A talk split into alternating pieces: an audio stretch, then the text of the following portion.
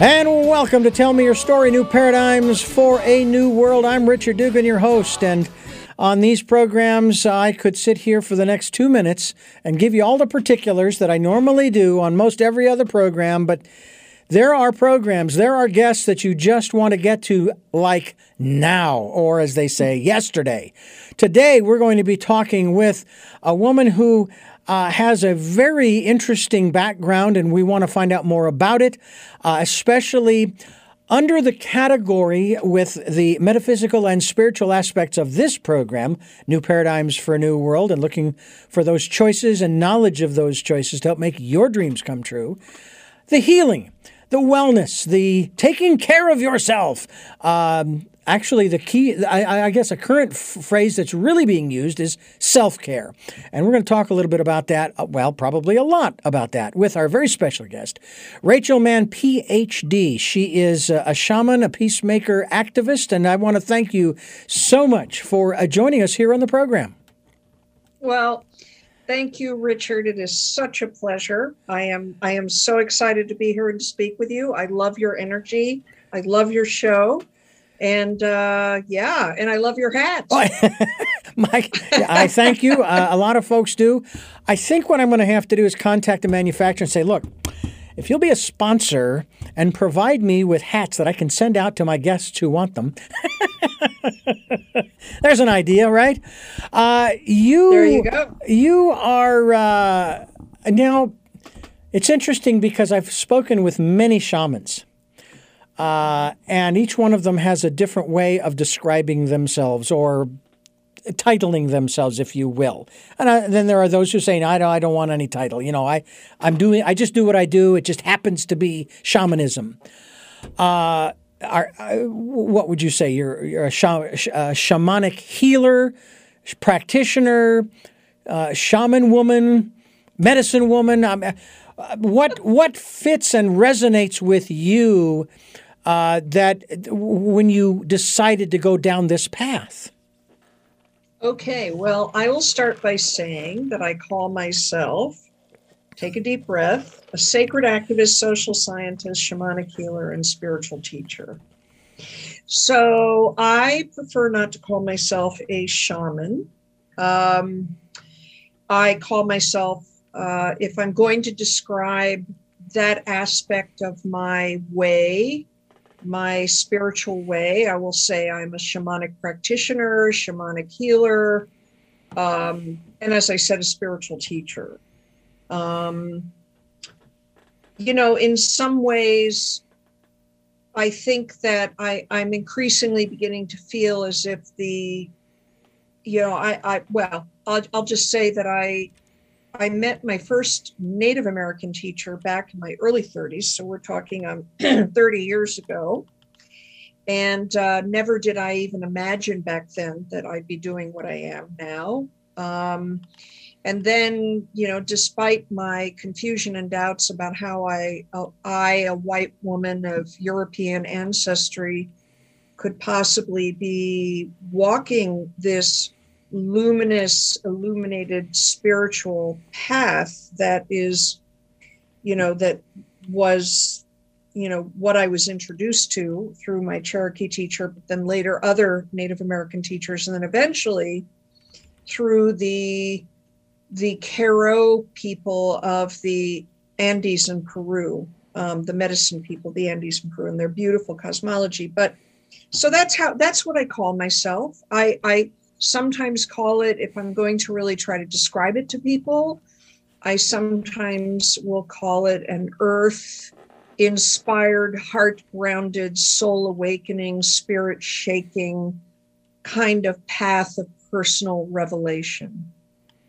Mm. Um, where we come into, you know, where we build our natural communion with all of Mother Earth and all our relations, the rock stone people, tree plant people, all beings that walk, swim, crawl, fly, and creep, and and the powers and elements and forces of nature, and with the great cosmic beings of light and my our cosmic divine parents, creator spirit by whatever name mm. we may call. So that's what I do, and that's how I talk about what I do. I'm going to share something with you real quick here because I noticed in a, a, photograph on your website, uh, you are wearing a turquoise, I'll call it a talisman. And yeah. um, I happen to have something quite similar to that. I don't know oh, how well yeah. you can see that. It's much smaller than yours. Beautiful. Yeah. Uh, I actually purchased this in Arizona when my wife and I were traveling at Christmas 2019, right before the lockdown. And um, I just really felt, you know, led to, to yeah. have it uh, here. You are also a sacred activist for peacemaking. How does uh, how how is uh, being a sacred activist, and this is the first time I've heard of a sacred activist, let alone for peacemaking, because I've seen a lot of activists out on the streets protesting and so forth, and I've never really felt initially that protesting really, really solved anything. It never seemed to really do anything that that it only seemed to antagonize those people who didn't want what these people were protesting. Um, how is it? How, how do you how do you define being a sacred activist as opposed to just a, a regular run of the mill? yeah, that's a great question, Richard. So let me give you a little bit of backstory mm-hmm. uh, from my life in order to understand how I came to use this this uh, moniker, you might call it, or name, or role. I don't know what you would call it. So I've been very, very concerned ever since I was a child about war and violence. And um, indeed, it seemed throughout my life that my work, I was drawn to work. Um, as an academic, I, I actually became very fascinated with the uh, former Soviet Union and Russia when I was uh, 15, 16 years old. And then I went on to get a BA during Cold War. I got a BA in Russian studies and an MA in Soviet studies and a PhD in Slavic languages and literatures. But what I was fundamentally researching and studying through all those years of education was I was studying the effects first of authoritarianism, authoritarian dictatorships on individuals and and on you know the community you might call the the people mm-hmm. of mm-hmm. of Russia and the Soviet Union and um but you know even back then when I was doing this work and I was involved in a variety of different things I was the translator for the Soviet American Youth Orchestra which was one of the many cultural exchanges that had been set up by the US um, USIA um, during the Cold War.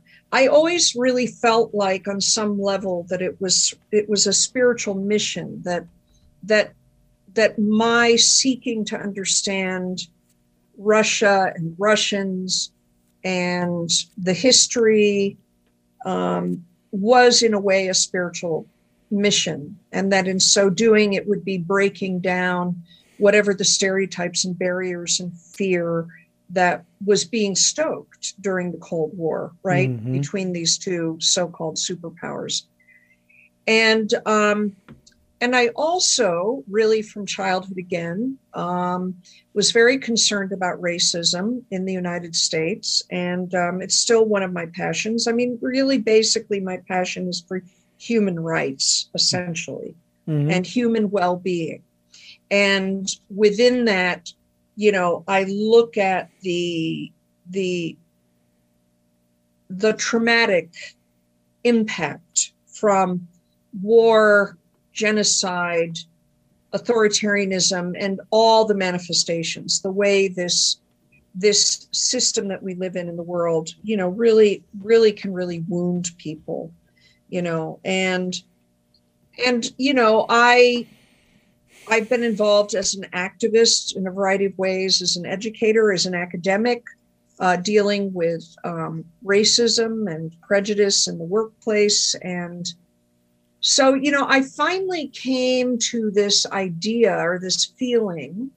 So, within all of this activism, I also worked with um, the Virginia Sexual and Domestic Violence Action Alliance on getting grants for this amazing program of poetry, paintings, and personal narratives by survivors of sexual uh, sexual assault, assault called The Art of Surviving. And within, through, and around all of this, I was always bringing a spiritual way of being that we have to do our inner work, right? And that doing our inner work is actually an act of activism. So if you think about activism as being like, I'm going to take an action that is going to have a positive and powerful ripple effect out into the world to make people's lives better, to to um, heal people, to um, make people more loving, more caring, more compassionate towards one another, right? Which I think is really at the heart of true activism. Then that really is sacred. And then when you bring into that this healing intention, because I am a healer, if you bring into that this healing attention, intention, first to do your own inner work, to heal whatever traumas, wounds you're carrying that are yours, that are in your family lineage, right? Your ancestral lineage. That, and you ground into a a practice of building the vibrational frequency of compassion and peace within yourself that you are a sacred activist so that's kind of the the bigger picture the framework for that mm-hmm. And i feel that energy healing in particular is a very critical piece in terms of helping the world because um, i believe that you know economic political, psychological, scientific, uh, economic ways of trying to make people's lives better um, are valuable. And I think that when paired with a, a very with an understanding that we are energetic beings and that we're going to work energetically as well is very potent. And yes, I think that one of the things I follow in the footsteps of Gandhi, for instance, where he did basically bring nonviolent, peaceful protests into the human imagination. But for him, because of his deep spiritual practice in Hinduism, he very much believed and told each person who was going to be doing that marching was that they had to really be grounded in that energy of peace. Mm-hmm. We we are talking with Rachel Mann, PhD. RachelMannPhD.com is the website. Uh, she is uh, a peacemaker. We're going to talk more about that as a sac- sacred activist, as well as a, a, shaman here on Tell Me Your Story.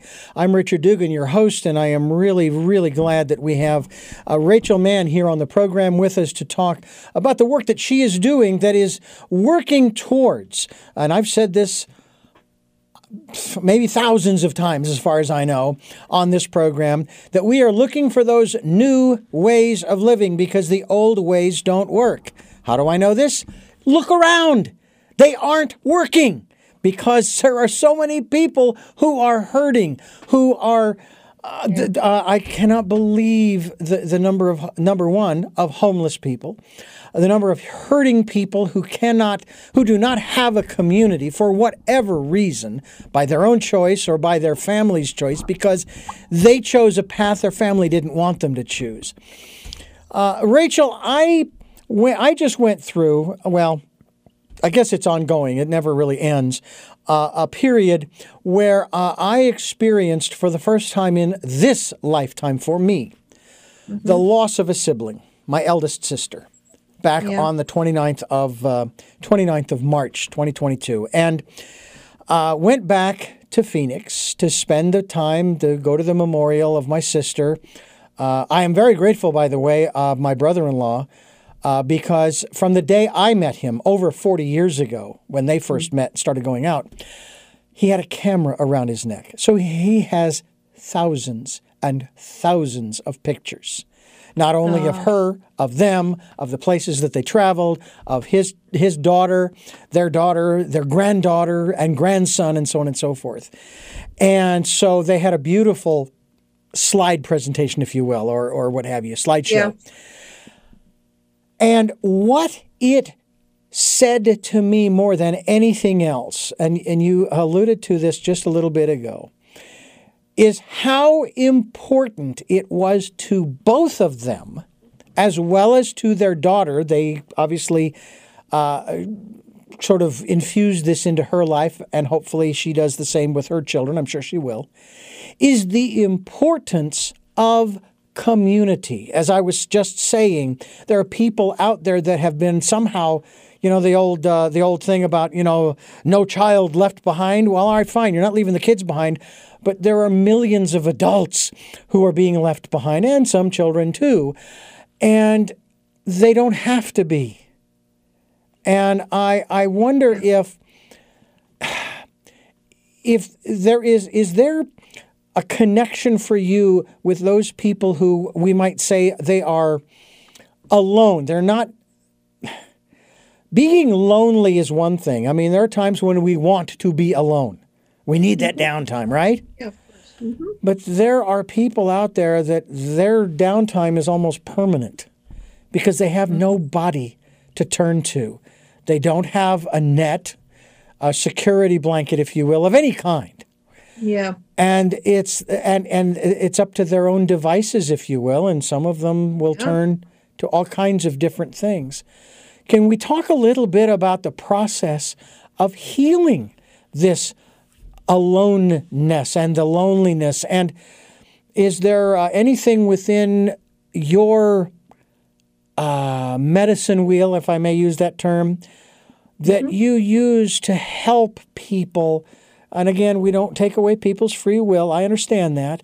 Mm-hmm. But to give them the awareness that they aren't alone and that mm-hmm. they don't have to be if they don't want to be, if they mm-hmm. want that connection. And I know that for many people who are listening, they've been alone for two years, obviously, in many in many different yes. phases. Yes, talk to us a little bit about that if you can, please. Wow, that's a big question, and let me give you certainly my condolences about your sister. So I know that's really tough. Thank you. Yeah, yeah. Um, yeah, well, I hear that that is where your passion lies. And of course, I mean, one of the one of my my indigenous teachers from the Andes, um, and this is not something he said to me. This is something that his friend, uh, who wrote a book about him, said in the book about him. Um, this is uh, J. E. Williams, the book. I think it was Light of the Andes talked about Sebastian and, you know, Sebastian, who had grown up in the high Andes, um, in the Q'ero villages, the indigenous nation of the Q'ero. Out, this is all outside and around Cusco in Peru.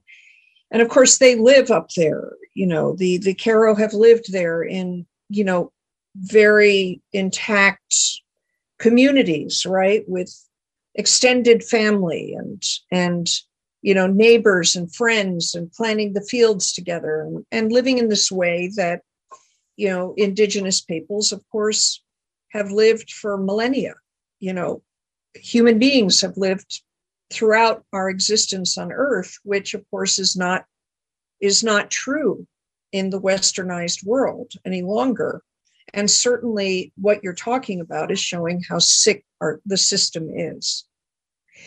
And so, first, I would say absolutely, if you and I today talking to you can get out the message that that whatever pain and hurt you are carrying inside that makes you feel alone um, certainly there is lots of help out there.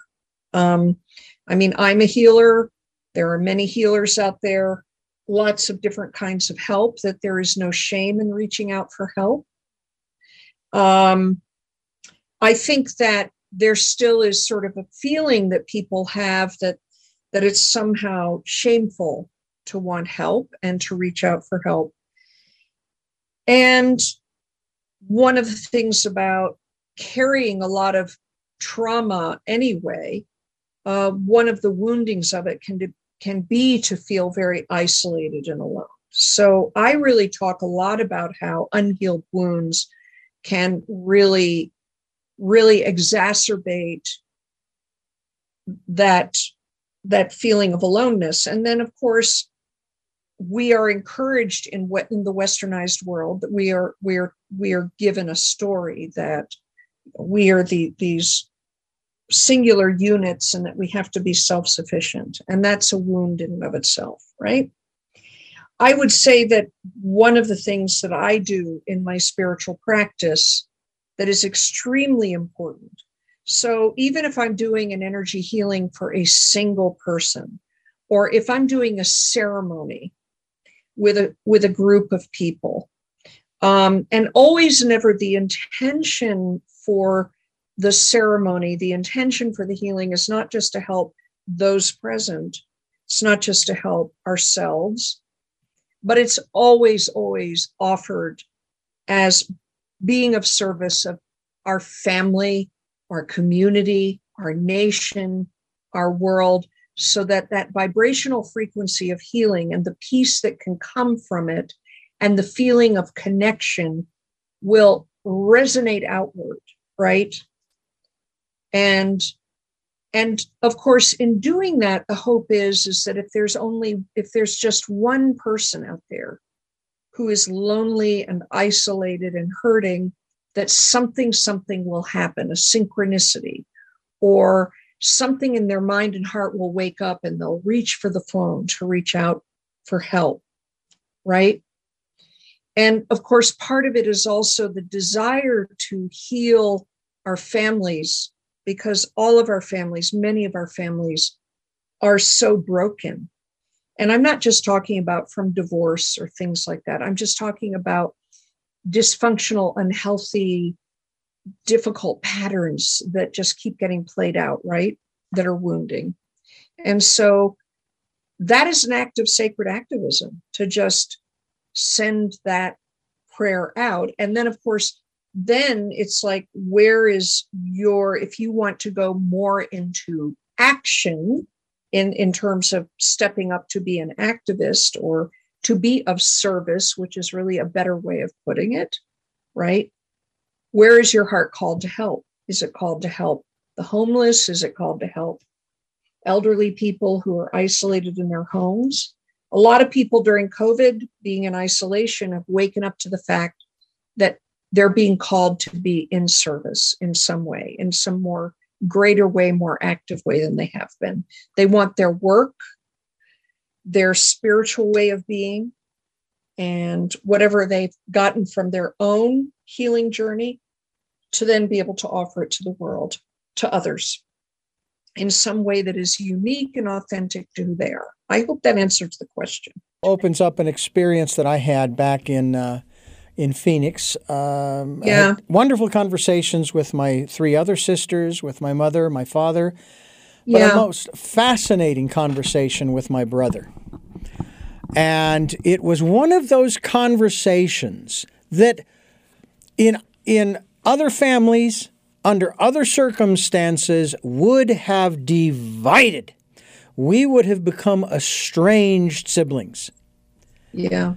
But we continued talking right up until, and I, I, I say this because it's actually a humorous uh, a moment, when my mother comes out of the bedroom and says, Boys, I'm 61, he's 59. Boys, it's one o'clock in the morning. You know, one of those kinds of things. Yeah. And we both, and I kept the conversation going.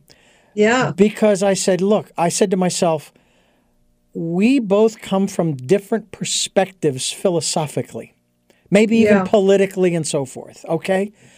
But what I began to realize was that once he began to see that we did have some issues that we needed to deal with. And when I say we, I'm talking about the country. We agreed on the issue, but not necessarily on the solution, but that was okay. Because Yeah. we both recognized, oh, hey, there's this challenge over here we need to deal with. Okay. Yeah. And we weren't trying to solve the problem. That was not the point of the conversation.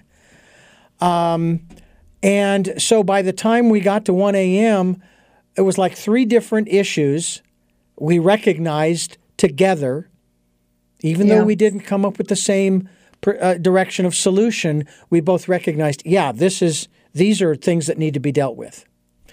Yeah. And I, I also had already made the commitment beforehand that it didn't make any difference where this conversation went. He was still my brother. Yeah. We were still relative. We were still siblings. We were still both in our own ways uh, experiencing the loss of our sister, uh, as well as the grief our other three sisters were experiencing. Because, and the reason why I bring this up this way is because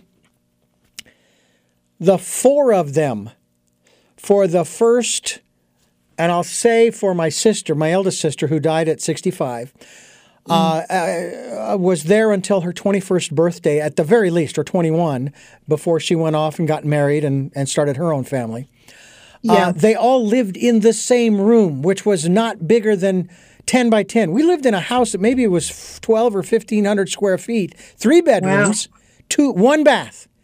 Now, Wow. And we all survived. okay. Yeah. Congratulations. But they had a bond that my brother and I could not really relate to in the same way uh, that maybe he and I, we sort of kind of, but he and I kind of went off in our own directions as we got older into uh, later years of high school, grade school and high school and so forth. But my sisters, they maintained that bond and they shared that, of course, at the memorial it's one of those elements that I I use to describe my family. Not exactly Norman Rockwell, but darn close. We didn't have those dysfunctional Thanksgiving dinners you see in, in the ah. movies. Okay, Yeah. Congratulations. did we have our squabbles? Sure, we did. We had eight people living in this house, this brick house. But my parents, they they gave us something that helped us, and that was that we needed to work through these things. Yeah. And it didn't matter whether or not we agreed, uh, but we needed to come to a place where, because my brother and I lived in the same bedroom, my four sisters lived in their own bedroom, that it's a lesson from my perspective that our society needs to learn. And it seems to me that that's part of your activism, your sacred activism as a peacemaker or in peacemaking. Um, wasn't it Gandhi? He said, be the peace or the change, I guess it was more so. It's be the change Yeah. you want to see. And I know there was great criticism in the 80s and 90s when you'd hear from, uh, oh, I'm going to say the more, the less religious and more spiritually minded people, and I will say the New Age movement, metaphysical, and so forth. I, um, you know, they wanted peace on earth. And Yeah. they were criticized by the religious community. I worked for 15 years for a Christian radio station, so I heard all of the criticisms. Yeah. These, these people over here, they want this, and then, oh, forget it, because prophecy says this and prophecy says that. And it's like, I see. why? Why, why can't we have peace uh, in our time? Yes. But I've also learned as a metaphysician, and I'm sure that you will elucidate on this, it isn't going to happen on the outside until it happens on the inside, right? Yeah. That's a big piece. Yeah. Is there, I don't want to say, because there is no quick fix, there's never been to anything, but is there a path of uh, maybe a first step that we can take to begin that internal process of finding that peace Uh, there's a phrase that I've heard many times uh, by people when I was going through some challenges not long ago. They said, "Don't, don't let them take your joy." Well, how about let don't let them take your peace? Is there something that we can do to maintain our level of peace? Doesn't mean we won't have emotions. It's not what I'm saying. Mm-hmm. That we can start to become the peace that we genuinely want to see in yeah. our families, in our communities, our nation, and the world. Yeah, yeah, and yeah, I hear you, and I love the story about your family. So, let me let me add to the thing about the lack of community because, and this is going to hook into this, you know, answering the question about peace. Mm-hmm. I think that one of the things that's happened in westernized society is that there's been a radical sense of separation from the earth, from nature. And the truth is is that our mother earth loves us generously and abundantly and there is so much assistance and help from from you know all of nature around us and if you are alone, I mean, I know a lot of people, they find that when they go out in nature, they feel they'll feel better if they're feeling like they're in a heavy process. But you know, you can talk to the mountains, you can talk to the waters, you can talk to Mother Earth, you can talk to God, Creator, Spirit by whatever name you you you use. Great mystery. Um, there is a lot of spiritual help for sure, and so so that gets into let so let me just say that I don't believe peace does not mean the absence of conflict. Number one. Okay. Mm-hmm. Peace also doesn't mean the absence of strong feelings, emotions, such as anger, frustration, fear, or love, joy. I mean, the point is is that I consider the human experiment to be a very messy endeavor. And I always invoke the fact that the Buddha said the first noble truth is that by the very nature of living in a physical body, you will feel pain. And what I mean, what he meant by that is that you're going to stub your toe and jump around and go owie owie owie. You know he said we're going to experience the pain of birth the pain of illness and the pain of death. But that there but that um you know what we don't have to do is to suffer to add suffering to it. So for me peace is like a a creative dance now, as I have, I spent a good 15 to 20 years healing from symptoms of PTSD, depression, and anxiety that all arose from growing up with a very, very uh, narcissistic um, mother addicted to opioids, um, hmm. who is very, very critical, uh, you know, physically, emotionally, mentally, spiritually, um, emotionally abusive. Um, and I didn't have a lot of peace because when we carry a lot of that kind of unhealed, untransmuted, you know, pain inside of us, it's very hard to find your center, to mm-hmm. find what I would call a place of home inside.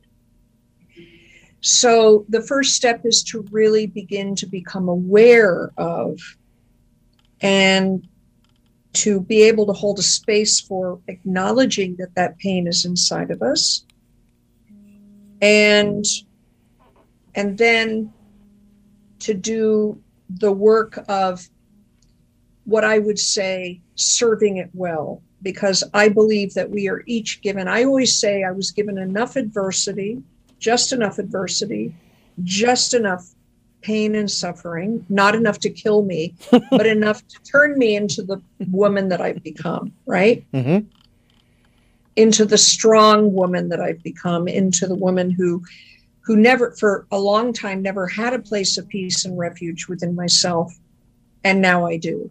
which what that what does that mean? That means when challenging processes arise in my life, or I am feeling hooked into um, overweening anger, you know, I I move through it much more quickly.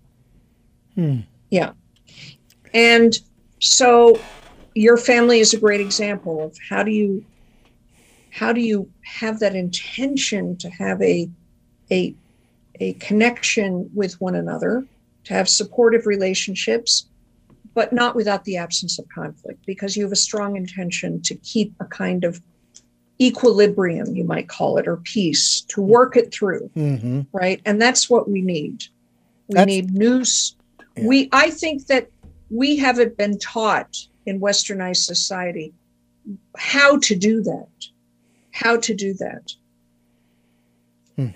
We're and lucky you that you were you were taught to do that. Yes. Yes, so that's indeed. the place to start. The Okay. inner work.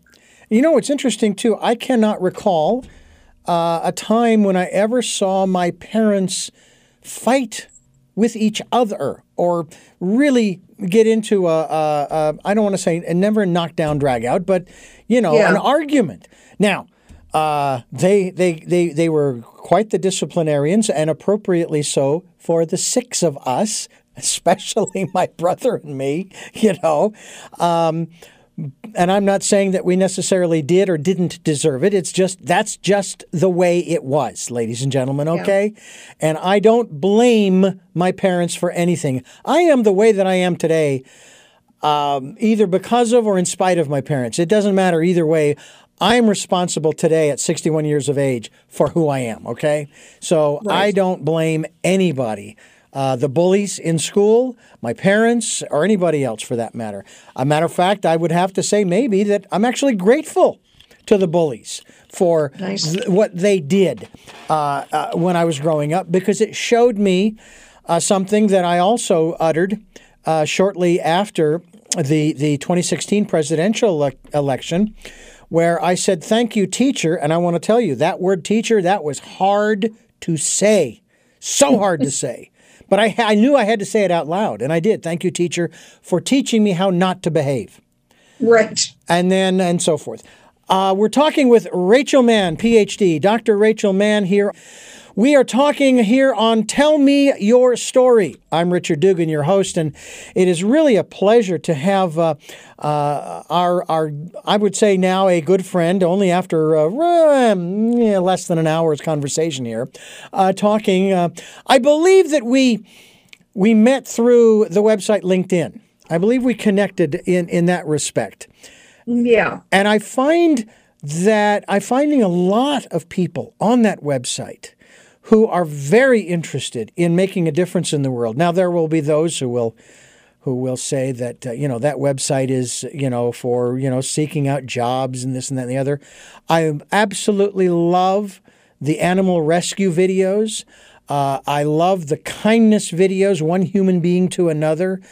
Uh, I love the quotes that people post. Not a fan of the religious doctrine and dogma posts. Not a fan because I don't think it's appropriate. But you know, they post them. I'm not to And I tell you, I there was a time when I would report what I thought were infractions that had they had no place. Political commentary. And I would not only uh, submit to have them removed, I would no longer follow this person. They would no, I would no longer be linked to them, because I didn't find that that was appropriate for this particular website. Um, and then I thought, you know what? Why am I wasting my energy? Just unfollow if that's what you feel, and then move on. And that's what I Yeah. do. Uh, and and I I absolutely love, and I ha- there are many people who are on LinkedIn who I've had as guests, but not because I met them through LinkedIn. I knew them years before. I've had them on this program talking about the work that they are doing, and that's what we have here with you, talking about the work that you are doing. How long, if there is a specific moment in time, if you that you can tell us, how long have you been practicing shamanism, but also something tells me these go hand in hand, practicing sacred activism. Yeah. So, um, Well, absolutely. As I said earlier, um, uh, my concern about people hurting, basically, right? Hurting from all kinds of violence or abuse. I mean, that goes back to childhood, right? So, um, and and I feel that really looking back on the six decades of my life, I feel like that I was always connected to the sacred, to a spiritual view that is all about compassion and love and healing, and that that is a form of sacred activism.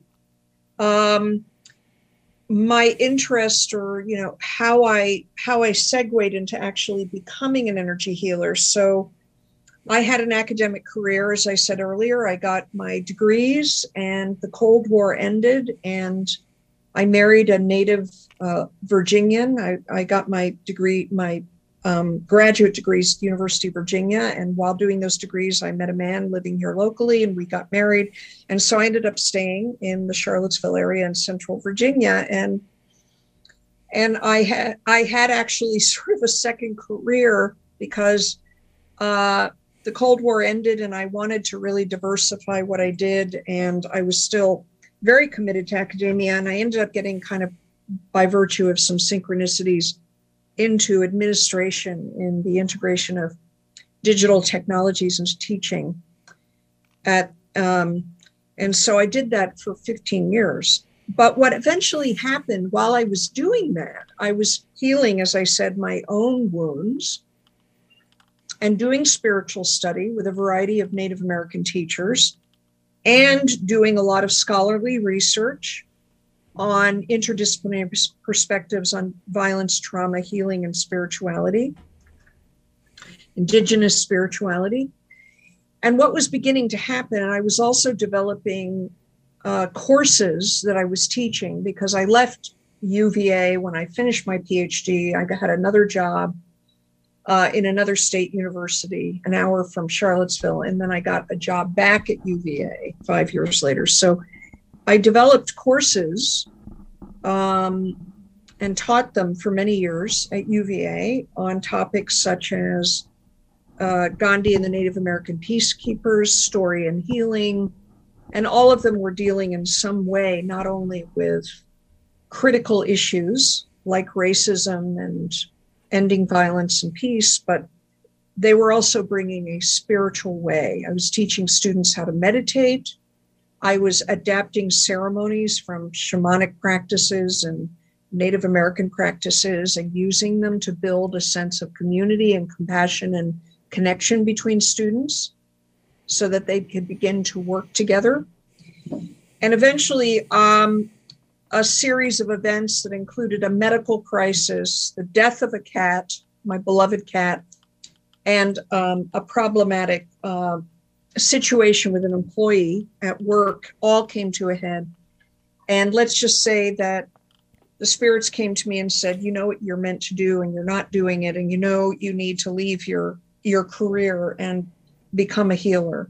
And so I went and got training with a man named Alberto Villoldo. He's got one of the biggest shamanic training schools in the Western world, and um, and I hung up my shingle as a shamanic healer and started teaching classes. Um, so that's that's how.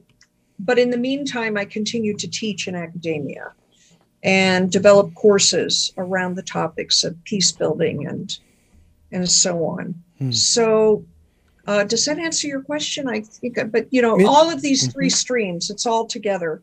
Right. And I really want to give a plug for shamanic energy medicine. I really, really do.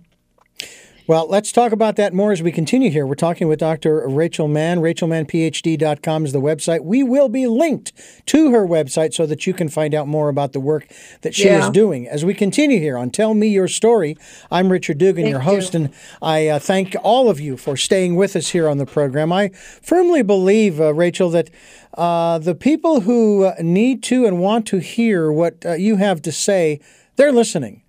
Those yeah. who don't need nor nor don't want to uh, hear, uh, they're not listening, and that's okay. That's right. fine. That's just the way that it is. Um, yeah. I still remember, and this applies to what you do.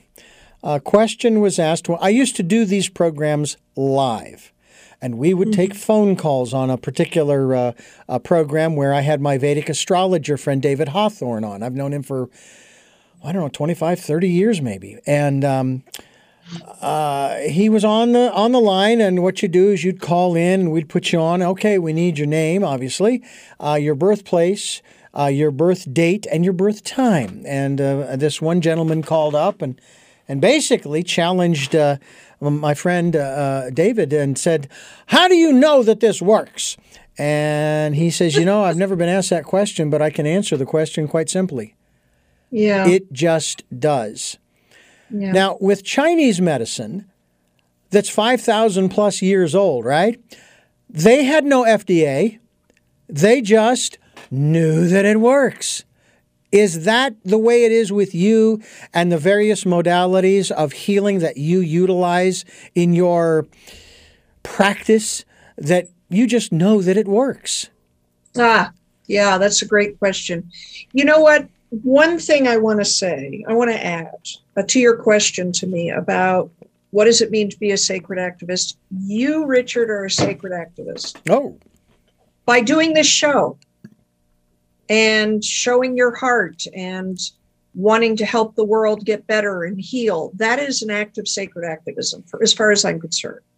And the medium that you do it through is through your radio show and showing up. I mean, with your great heart and your great presence, caring presence. So that just came to me. So Mhm. I'm now I'm going to address your question. okay. Thank you. Okay. So, um, how do I know it works? Well, number one, during my own long healing journey, as I said, from symptoms of PTSD, I actually enlisted and worked in a lot of different modalities. So I did Jungian psychoanalysis. I, I, I worked with some therapists doing talk therapy, you know, just developing greater insight. I worked with a therapist who was trauma informed. And I discovered energy healing work when I was about 32 years old. And I was in a very, very difficult situation at work with my difficult mother. And I saw a little flyer for, you know, somatic emotional release, something about energy work. And I took that little phone number tab and I I called the number, and the next thing you know, I was in her healing space. She had me fully clothed on a on a um, massage table, with her hands just lightly over, just on my body. And what I will tell you is an amazing thing happened during that session, which is also relevant to uh, peacemaking. And but when I got up from the table, I was because I was I had developed severe, intense chronic pain throughout my back and my shoulders and my neck. I was completely free from pain. I was completely free of depression and anxiety, and something powerful and profound had happened. So that's my first testimony, my personal testimony. And and I called her and I said, I want to learn everything you know, everything you do. And then I continued to work with her, her and then eventually found my way to somebody who is a shamanic healer, meaning that she was trained in um, a kind of energy healing adapted from the native peoples of Central and South America. And what I and what I would say from my personal experience is that all the talk therapy in the world, I really got a lot out of talk therapy, out of mainstream psychology, psychotherapy, but energy healing, absolutely, and shamanic energy medicine absolutely put what is it called pedal to the metal or the rubber on the road. hmm Now, what I will say, I will say two things. One is about scientific research and shamanic practices and its effects on people's psych, physi- physical, psychological well being. But I will also say that over the 16 years that I've been working with clients, in you know working with healing clients, and we're talking about 2,000 plus clients, right?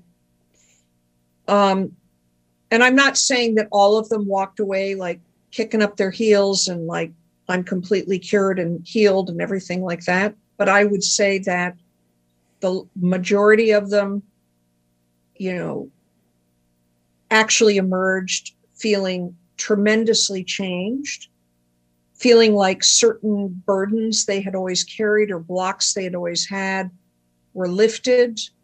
Um, some of them it required intensive work, many sessions over time. I had one woman who came to me for a healing, and you know, I gave it to her, and then five years later, she came back to me and said that one healing completely changed my life for the better. Mm.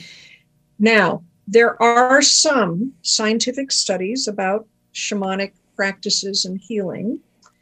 And what they have shown is that, yes, in terms of double blind studies, there can be a, a, a, shift in people. Either, so one was the study of um, tempo mandibular TMJ pain. Mm. And they found that the shamanic healing practices that they used, I don't remember right now off the cuff, did actually help people. Um, there have been studies of shamanic practices helping people with addictions and helping them end their addictions. Um, so there, there's an emerging body of scientific research, and I, you know, I am an ac- academic. I'm a social scientist. I'm trained as an anthropologist, uh, an historian, um, a sociologist, and so on. And I'm not just, you know, I have to satisfy my mind as much as I have to satisfy my heart. Mm-hmm. Right. I always say to people who look at me and think like, well, you know, God, you must be kind of, I don't know, airy fairy or whatever. And I'm like, you know, why would a woman as smart as me? I'm sorry, I'm not trying to be arrogant, but you know, you know me, you mm-hmm. know, you know how you know my academic training and research and you know my sure. my my mind, you know, and mm-hmm. why would I just fling myself into something willy-nilly without having like tested it against my rational mind and researched it? That's my answer. I know I go on and on, Richard. I'm sorry. No, that's fine. That's what the program yeah. is. You put like to. a quarter in me, and I could go on. Got a lot of quarters. Um, it, yeah. It, it, to me is, is very interesting. We're talking with uh, Dr. Rachel Mann. RachelMannPhD.com is the website. We certainly hope that you will go to her website. We will be linked to her website on uh, on the uh, podcasts as well as the video casts. And uh, to that end, I want to remind you that we are here on Sundays at 7 a.m. and 7 p.m., Monday mornings at 1 a.m. And uh, we are also here on Wednesdays at 9 a.m. for a special edition of Tell Me Your Story. And uh, we stream live at those times at richarddugan.com. The podcasts are on SoundCloud, iTunes, TuneIn Radio, Spotify, Stitcher, Player FM, Blubrry, iHeartRadio, Amazon Music, and many other locations. And as I said, we're also on YouTube where you can watch these videos. And uh, we hope that you'll subscribe because when you do subscribe to a podcast, that means that every time a new interview, a new podcast or videocast is posted by yours truly, you are notified that it's put up there. And that's the advantage. It's not about me collecting email addresses and sending you stuff. No, I, I don't have the time to do that. I don't have a staff. I'm it. So know that the only thing that that subscription will do is be, notify you that a new interview is placed on the SoundCloud or the YouTube site for you to listen to or watch. So I hope that you will do that. Letting you know also that uh, via the SoundCloud analytics or the numbers crunching, if you will, 82,500 listens in a little over four years, ladies and gentlemen. And that I think is pretty astounding. It's pretty cool. Wow.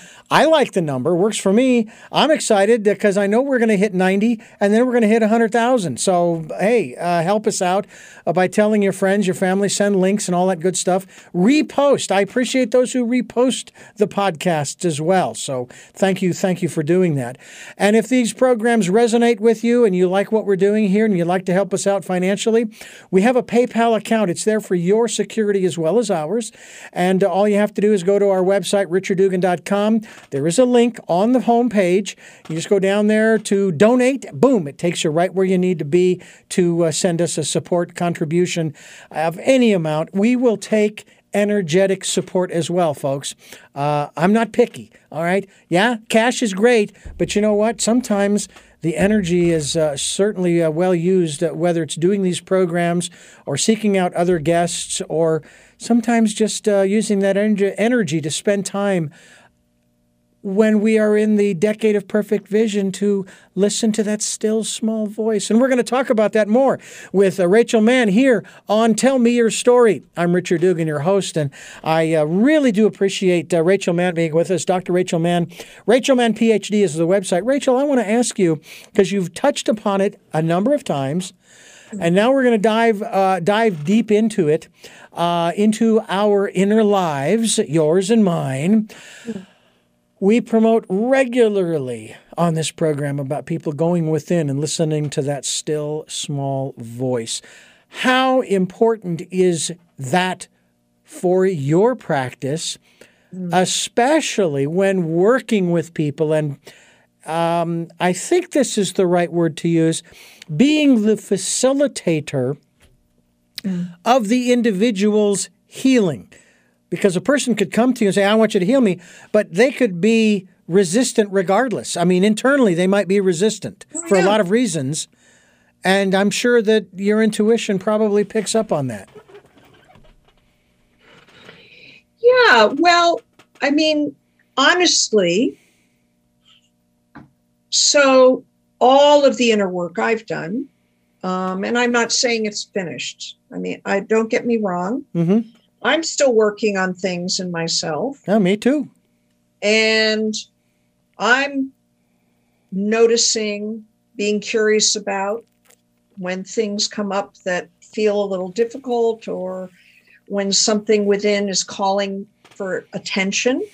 Um, and um, so, so let me just, so let me ask your, answer your question in terms of when people come to me for healing, now it absolutely certainly is true that so I, will say this there's a wonderful book that i recommend everybody. It's it's a classic in the literature about by and or about native american shamans medicine people healers. It's called uh, it's by thomas Mails it's uh, it's basically his storytelling about his conversation with a very revered, wise Lakota Sioux holy man named Fool's Crow. It's actually called Fool's Crow, Wisdom and Power. And one of the things that Fool's Crow says in that book is that a person who comes for the healing has to absolutely believe in the healing. Right? So there's a co creation between the person coming for help and then the healer's role in bringing help. And certainly people can come. I've had clients come to me, you know, over the years and they want the healing, but because of how they're wired, because of the way they've survived, there can be resistances, no doubt. Um, and I have ways of working with them over that. Um, and the truth is, is that when somebody reaches out, that's the first step. That activates what I call the natural pathways of transformation within somebody. Now, when they can bring their own insight into the process, and then they can go from the healing, and I often will give them homework right? Small ceremonies to do, or affirmations to say, or a meditation practice to do. Absolutely, it certainly does help because then they are they are actually showing they are actually stepping into the process and serving the process and that's going to amplify the effectiveness of the work so we have to be doing our own inner work.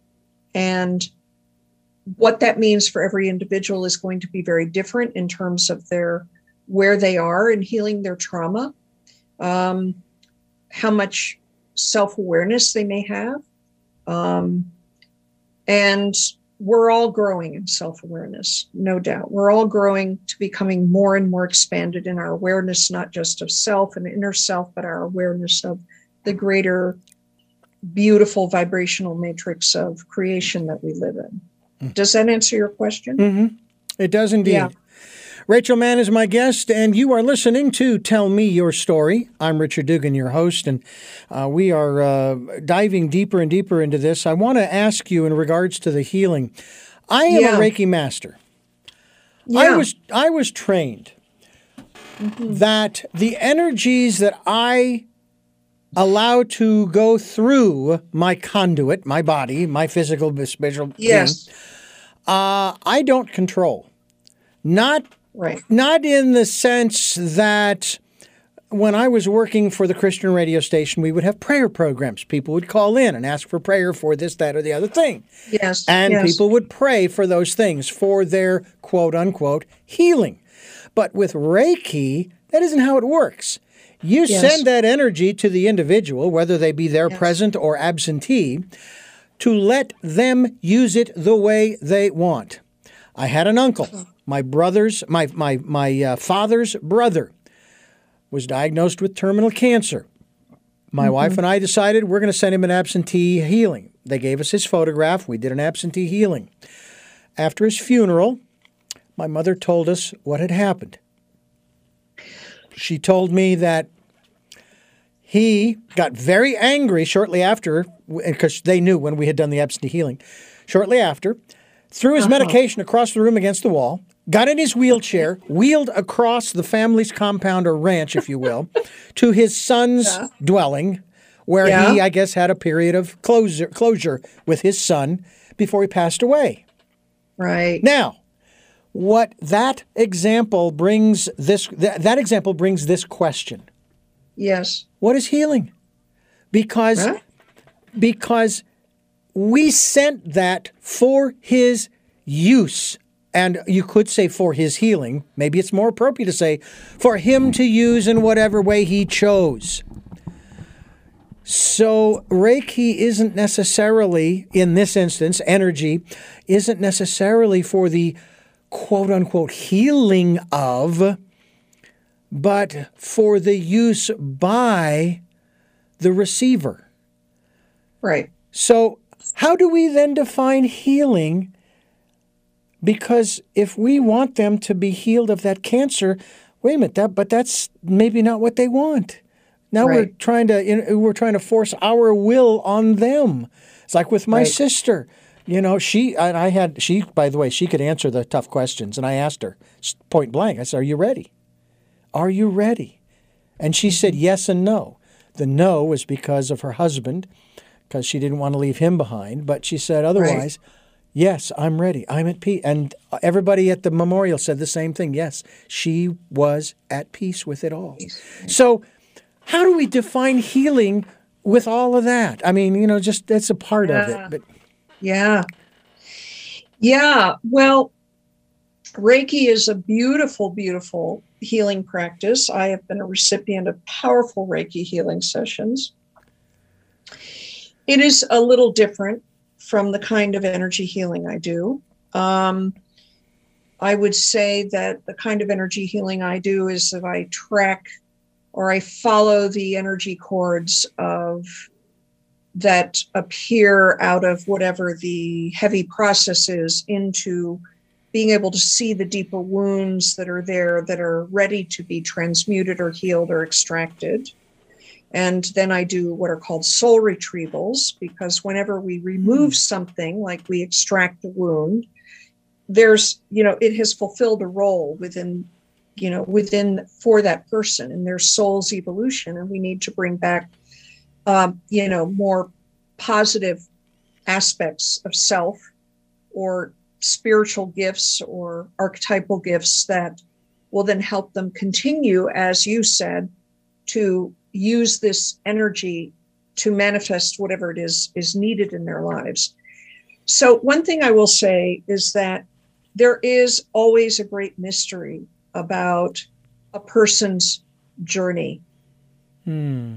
why they came here, why they incarnated, why they chose the particular experiences. On a, what I'm saying is on a soul level, Mhm. why they've encountered certain experiences, whether it's illness or family conflict or or accident or whatever it is, loneliness, feelings of unexplained feelings of loneliness, and that at that level there, you know, we can't just be deterministic about it. We can't just say, okay, I'm going to send you healing energy and have you be cured from cancer because we don't know what the soul's deeper purpose is for having that illness.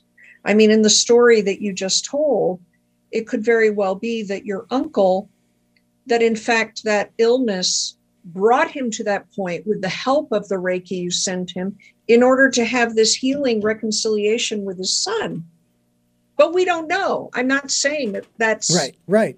you know i also don't want to i don't want to make it out like well we get sick because you know there's a new age kind of thing like you create your own reality and if you get cancer well that means that you know you i don't know did something wrong in another life or that you're filled with anger and you yeah i i, I throw all that that out hmm i'm just you know Right, we don't know right.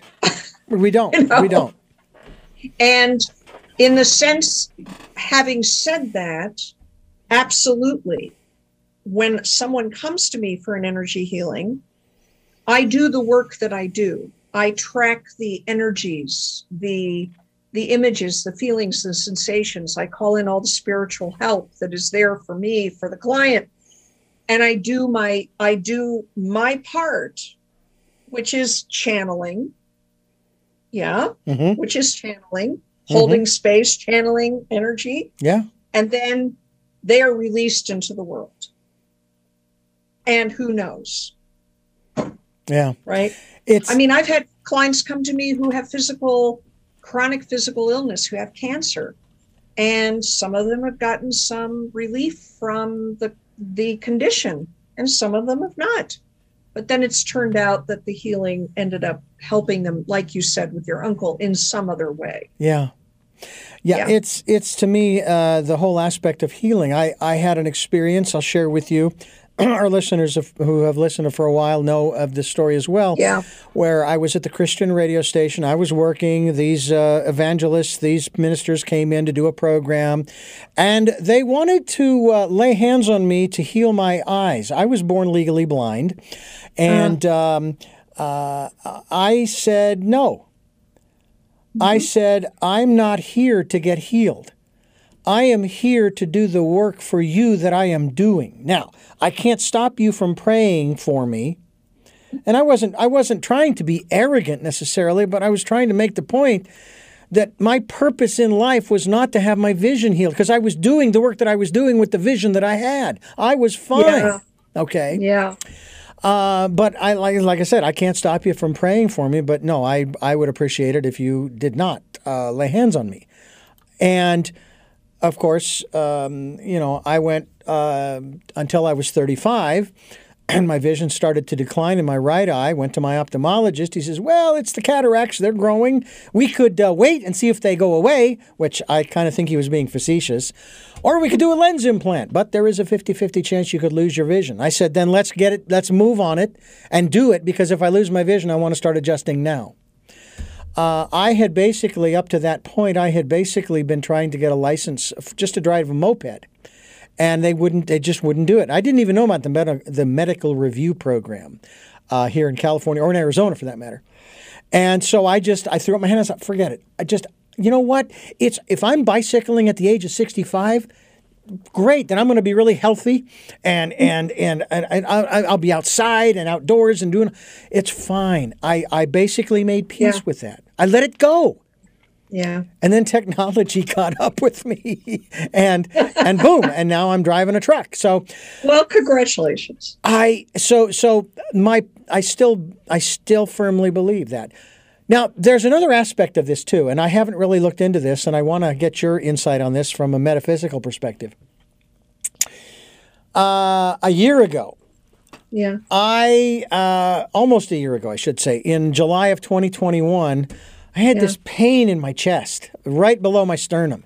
I didn't know what I thought it was. I had just had lunch.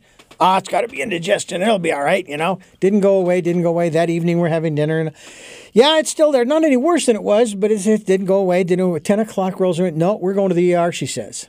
Off we went, and the Olympics were taking place around that time and I had surgery on a Thursday. And I would tell people, yeah, I just participated in the new Olympic sport, and I won a gold medal in the gallbladder clean and jerk because my gallbladder was infected and had a golf ball size gallstone. Now, Uh, what I find fascinating is the uh, metaphysical descriptions of the different organs of the body and what emotions they are tied to in particular, like the gallbladder and the liver, I understand, have to do with anger. Okay. And I've described uh, my pre and post operative angry phases. I used to, sp- you know, I would knock something over. Ah, da, da, da, After it was, and I, it, I was not controlling it. It just, it's just what happened. It was really kind of I didn't even notice until like the third or fourth day that I was doing that. It was really very interesting. So I have to wonder too that, all right, you say cancer. Let's just use that as the example, uh, like with my my my uh, my uncle. Um, all right, we don't know why, per se, but there's a reason why he chose to have it. Right. Now I know that This sounds strange to a lot of people. I had a, an infected gallbladder. All right, and a gallstone. I chose to have that. I don't. I haven't really figured out exactly why. All I know is I'm glad it's gone, not because of the pain, but because of the metaphysical, maybe metaphorical aspects of uh, the contributions of anger in me that have actually diminished considerably. Um, What about that aspect of the healing process uh, in terms of the the client, not patient, but the client, your client, understanding if if that's even part of the process, why they have manifested this as to then of course why they're there with you to so to speak unmanifest it or fix it or what have you. Is is that is that part of the process too uh, of the person understanding the reason why they chose this because you know there is a certain reality to the fact that we do create our own reality we make choices and it puts us where we are i mean i made choices as a kid believe it or not just as you did that brought you and me right here right now That's right. Okay. Yeah. Wow. You ask great questions, Richard. Deep dive. Okay. So, you know, my wheelhouse is not to, I don't know what certain illnesses supposedly mean if we were to open up like some kind of metaphysical encyclopedia of what it means to have, you know, gallbladder disease or cancer. Um, what I would say is that we have an energy field around us that, following in the footsteps of one of my teachers, Alberto Villoldo, I call the light body, right? We have an aura, it's an energy body that interpenetrates into the physical garment. Um, and that many physical illnesses, before they manifest in the physical, can be seen, felt in the energy body. And they can be a result of a multiplicity of things. In other words, they could be a result of, again, some childhood trauma that hasn't gotten resolved or healed. They could be a result of um, some soul imprint of what, in terms of that person's destiny line, might manifest if they make certain choices or go in a certain direction. So, illness, in some respects, in energy healing circles is said to originate energetically before it manifests physically. Now, I'm going to amend that a little bit to say that. So, that is not to say. So, it can mean that I could read in somebody's energy body that there is some potentiality for a particular physical imbalance to happen. Again, that's not particularly in my wheelhouse. But for instance, my teacher Alberto Villoldo talks about that in terms of his healing practice. Um, and I think that any like I I got into terrible chronic pain, as I said, in my early 30s. And it is because of that physical pain that I had for 15 years that it led me deeper into myself because I wanted to be free from that pain. I didn't want to live in physical pain for the rest of my life. Mm-hmm. And so I went and I sought out body workers, massage therapists, acupuncturists. I did a lot of energy work that ended up showing me how different holding patterns, traumas, and how they'd impact my energy field, how they'd impacted my, therefore, my physical garment, my mind, my emotions, had manifested in this cluster, this, you know, kind of cluster, I won't say the second word, of physical pain. yes, I know what you're talking about. I don't know how body your listeners are. So I would say that, yeah, I think any experience in our life whether it's an illness or or some kind of pain, whether it's trauma that we experience, we can serve it and look deeper into it in order to know more about self and then to understand more about why we're here. In order to, it could even be, like you said, that there you needed to have this big shift in this pattern of of anger and so your gallbladder took it on Mm-hmm. And the doctors who were involved in the surgery were part of the team that were called in on a soul level to help you with this. I mean, again, it's in the great mystery.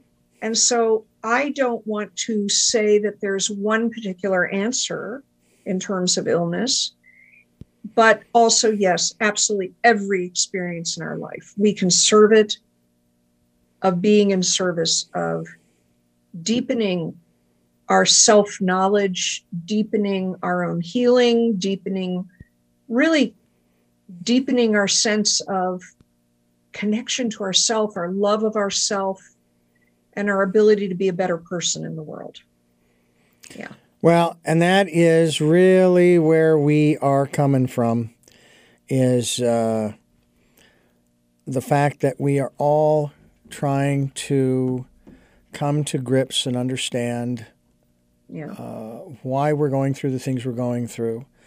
Right. I do uh, have to say that um, on, on a different metaphysical level, there are certain people that are in our lives at certain mm-hmm. times for Absolutely. specific reasons. So, I, like you said about the surgical team, uh, they're there to help us uh, learn a particular lesson that we chose to learn.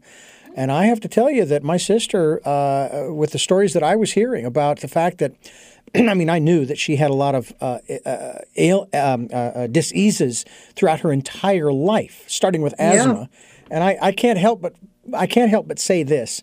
Uh, here's a girl. When I was a kid growing up, here was a girl who had asthma, and what did she do? She took up the French horn. Who does that? Who does? You know.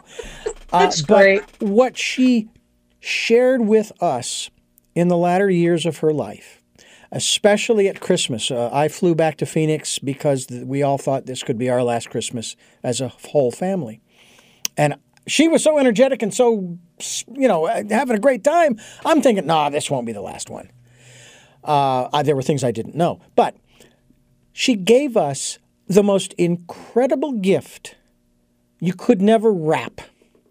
Mm. And it was the gift of what I called and I told my youngest sister who arranged it all. She's just the most amazing woman who uh, she she if she had a symphony, she could orchestrate it. She could make it all work together in great harmony. She knows how to put together yeah. occasions, and that Christmas to that day was so well orchestrated.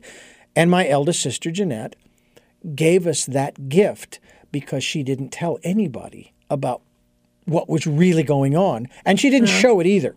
And there was one other lesson that she gave mm-hmm. all of us too uh, that they also shared with me.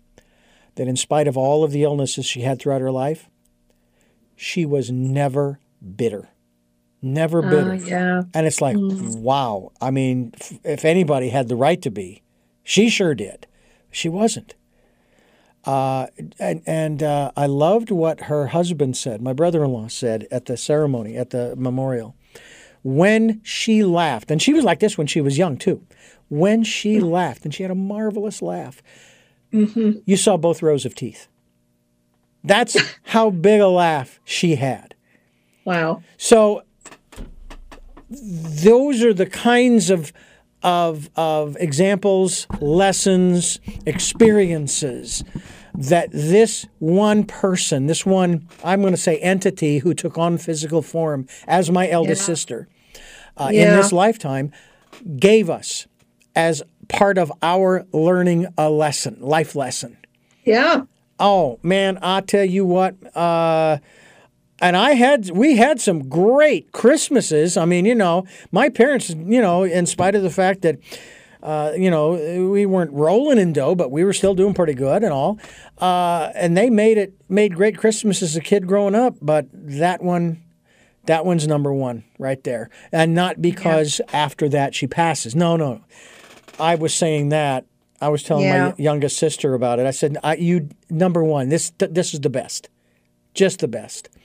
So I think that's one of the things too that I love about this program is every program get, each program gets better and better and better. And I look at it as a it's this is Christmas for me. I get to open up a, a whole new package, a whole new present. I get to explore your world. You know? Yeah a little of mine Thank spills you. over, but uh, you know, it's great. exciting. It, it it's it's kind of cool because you've you've you've accomplished so much, you've done so much, and I think one of the things that, and I'm curious if you've run into this much, there are people who are are are around other people all the time and yeah. they're connecting with them and they're maybe they're in the medical field or maybe they're at retail or whatever it is. Mm-hmm. and they don't think they're making one difference whatsoever oh. and yet the reality is because my wife is one of these people who works with patients in the cardiology department at Sansum Clinic here in Santa Barbara.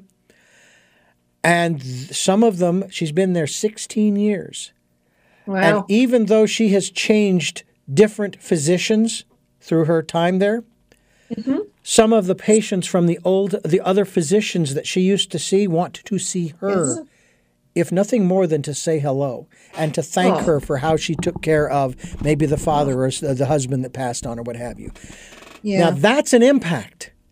That yeah. is powerful. Yeah. So in, in our final few minutes, share with us why it's important for us to recognize our own importance in this life and to the lives of the people around us. Yeah. Yeah. So I just want to say your sister sounds like she was wonderful. And absolutely, people come into our lives to be our teachers, whether they're doing something so called negative or positive. So, um, I have a, a, friend and colleague named Chris Saade, as well as uh, his friend. Well, I'm friends with both of them, Mandy Bird, and I'll put a plug in for their book called Tears Are the Source of Your Passion. It's all about the power of grieving to find out who we truly are and what our authentic, what our true authenticity is, and therefore what our passion is and our mission is in the world. And um, I love their work because it really resonates with mine and highly recommend their book. They're both brilliant, beautiful, open hearted, noble hearted people. Um, I would say that trust the fact that you are here for a reason. Now, I know in the United States that people think that having a mission and purpose means you have to have some kind of big career or write a book or, you know, be on Oprah or be on Richard. um, uh, do something big but the truth is is that our service and this is what i would call sacred activism like your your sister did her sacred activism through that joy she brought. Yeah. right? And that really discovering our authenticity. In other words not what people have told us we should be or we should do not our conditioning right but we find out who we truly truly are our joy our what it is that makes us tick. And that out of that authenticity is your purpose. And actually in the spiritual way that i teach which includes this beautiful mesa tradition this is a mesa which is a sacred medicine bundle. Uh. one of the things that i teach is that we are in sacred service just by breathing. Our life is an offering. And so I call it now, I, have been calling it for years the breath of love, the breath of light. Because the fact of the matter is, is that by breathing in, we are being supported by the plant people and the tree people. They are giving us life. And then we breathe out and we are giving life back. And that life in that breath is the most incredible abundance and generosity. So we start there. Hmm. And then we find what is the keynote of peace. I have a, a very dear old friend, and I I once said to her, I said, you know, your your purpose is just to be the big-hearted woman that you are. And to give that big heart to your friends and your family. That's your purpose. It doesn't have to be more than that. And then if you want to write a book or become a therapist or a healer, or have a radio show, mm-hmm. um, then great. If that's what gives you joy. Yeah. Yeah. yeah.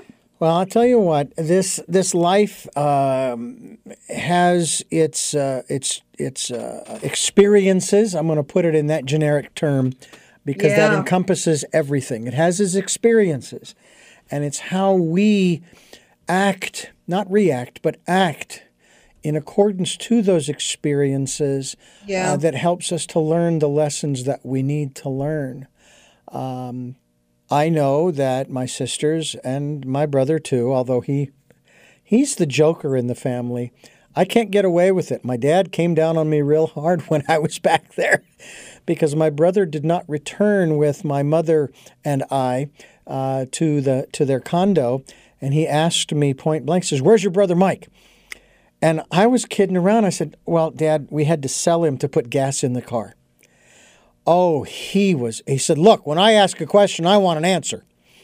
I said, "I am sorry. I apologize." He's coming home with Cecilia, my other sister. That night, my father came into the living room. I was making up the couch for to go to sleep, and he came in and apologized. And I said, Dad, look, you will always be my father, and I will always love you.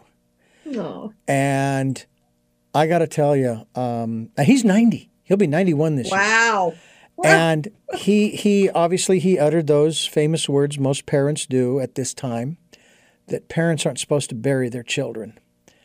And yeah. uh, I there was nothing I could say to that. But yeah, of course. I just told him, I said, look, you know, I, you know, okay, so my brother can get away with it. I can't. Hey, my brother at dinner one time when we were younger, we were sitting there and my dad asked him to go back into the kitchen and get him something. I can't remember when the bowl yeah. of potatoes or something. And my brother said, to, I couldn't believe that my dad didn't haul off and smack him. He said, Well, who broke your legs? Now, I'm going, wow, hold it. Wait a minute. There's a double standard here.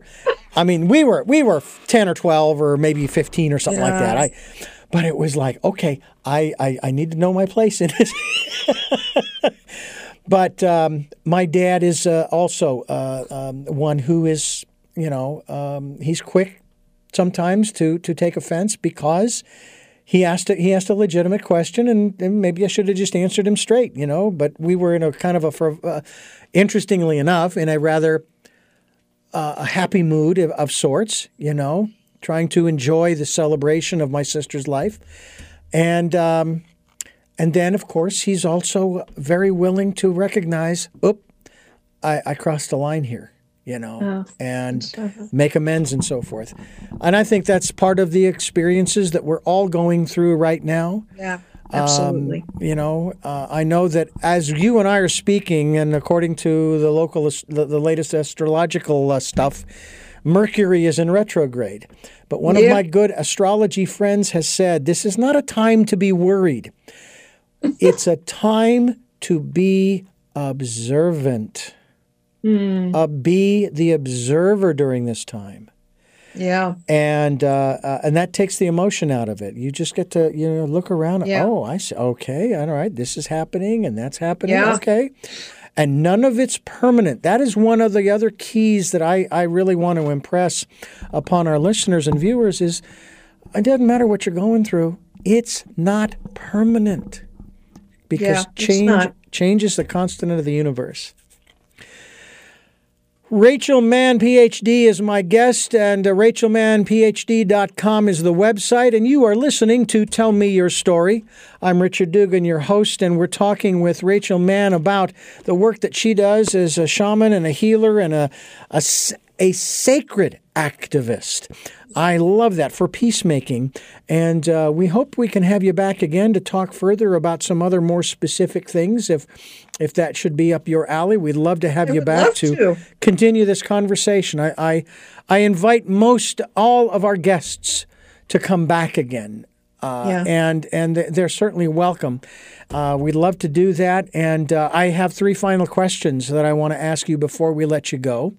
But oh again, God. thank you so much for giving us so much time. Thank you. Thank you so much. Yeah, it's been great. Uh, it's been great. I I love you. I love your energy. I love your questions. I love the life that you your own life that you the stories that you shared. I mean, what mm. a great teacher you are. Well, thank yeah. you.